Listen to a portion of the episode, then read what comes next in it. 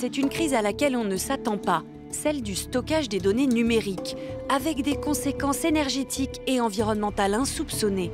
Mais la nature nous apporte peut-être la solution.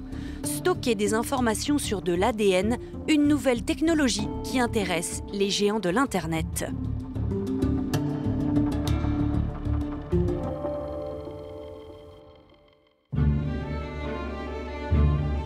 Le cloud, c'est un nom euh, magique. On a l'impression qu'on euh, peut stocker dans le cloud autant de choses que l'on veut. Eh bien, tout ça, c'est faux et nous sommes en train de rencontrer des limites. Quand on prend une photo, on la retrouve sur son smartphone. On ne sait pas forcément que cette photo va être euh, dupliquée quelque part euh, dans le cloud sur un ou plusieurs serveurs de façon à vous donner accès à cette photo, même euh, lorsqu'elle va disparaître de votre smartphone. Ce comportement, il n'arrive pas tout seul.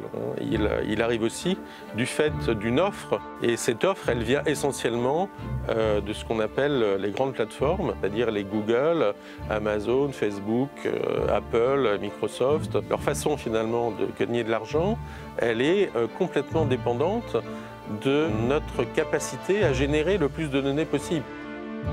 Nous avons pris l'habitude de, stocker énormément de données euh, comme si euh, nous étions dans un monde infini et nous sommes dans un monde fini.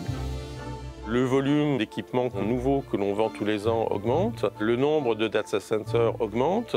En conséquence, l'empreinte matérielle du stockage de données augmente lui aussi.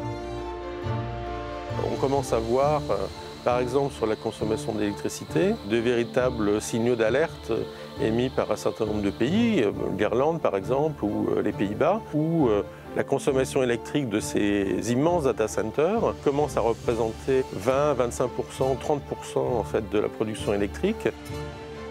Va-t-on avoir une crise de stockage des données? Probablement à moyen terme. C'est impalpable, mais nos données numériques occupent un espace gigantesque. Ces sept dernières années seulement, le volume total de stockage des données a été multiplié par 16, alimenté par notre insatiable appétit pour les chats, les mails, le streaming ou encore les réseaux sociaux. C'est vertigineux. À ce jour, l'homme a créé 10 000 milliards de gigaoctets de contenu numérique et on en rajoute 2,5 millions et demi toutes les 24 heures. Ces informations sont stockées dans des serveurs qui fonctionnent en permanence et sont donc extrêmement gourmands en énergie. Ils pèsent pour 10% de la consommation mondiale d'électricité, 4% des émissions de gaz à effet de serre, c'est plus que l'aviation. Alors les spécialistes cherchent une alternative moins émettrice en CO2 et ils ont peut-être trouvé. Stocker des informations digitales dans de l'ADN, cette molécule qui contient déjà notre code génétique.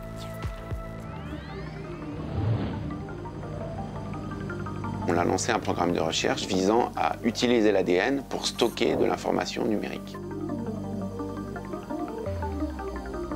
Euh, le principe est qu'on peut encoder tout type de fichiers numériques, que ce soit du texte, euh, de la vidéo, des images. Toutes ces données peuvent être converties sous forme d'ADN.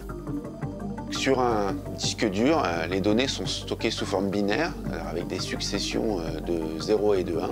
La nature a inventé une autre forme de stockage qui se perfectionne depuis 4 milliards d'années.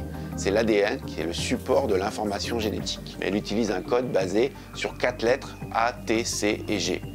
Donc on peut convertir des données numériques en une succession de A, T, C et G afin d'encoder non pas de l'information génétique mais de l'information numérique. On a encodé euh, le texte de la Déclaration des droits de l'homme et du citoyen. On part de ce texte, ces lettres euh, sont converties en succession de 0 et de 1, puis cette succession de 0 et 1 est convertie en succession de lettres euh, A, T, C et G. Une fois que crée cette séquence ADN, euh, on crée des petits morceaux, puis ensuite on assemble ça en très grands morceaux. Euh, on peut les introduire dans des bactéries, euh, c'est ce qu'on fait au laboratoire, pour les copier. On extrait l'ADN et on utilise de l'ADN purifié qui est lyophilisé. C'est un grain comme un, grain de café soluble. Physiquement, c'est stocké sur une molécule d'ADN, telle que celle qui constitue nos chromosomes. On le stocke dans ces petites capsules métalliques. donc cette capsule, elle contient 100 milliards de copies de la Déclaration des droits de l'homme et du citoyen. C'est extrêmement compact, on pourrait faire tenir toutes les données du monde, tous les data centers du monde dans 100 grammes d'ADN, soit l'équivalent d'une tablette de chocolat.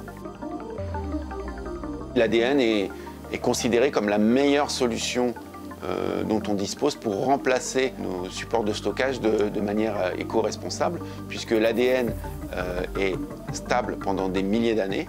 Ce stockage se fait sans aucun apport d'énergie tous les acteurs qui stockent ou gèrent des données euh, s'intéressent euh, aux nouvelles technologies de stockage. Microsoft investit beaucoup dans le stockage euh, d'informations numériques sur ADN, mais également explore toutes les possibilités pour trouver une solution à notre problème de stockage de données. La technologie, elle est fonctionnelle, mais elle coûte pour l'instant extrêmement cher elle n'est pas viable économiquement. Il faut encore quelques années pour qu'on puisse envisager de stocker de façon massive des données sur ADN.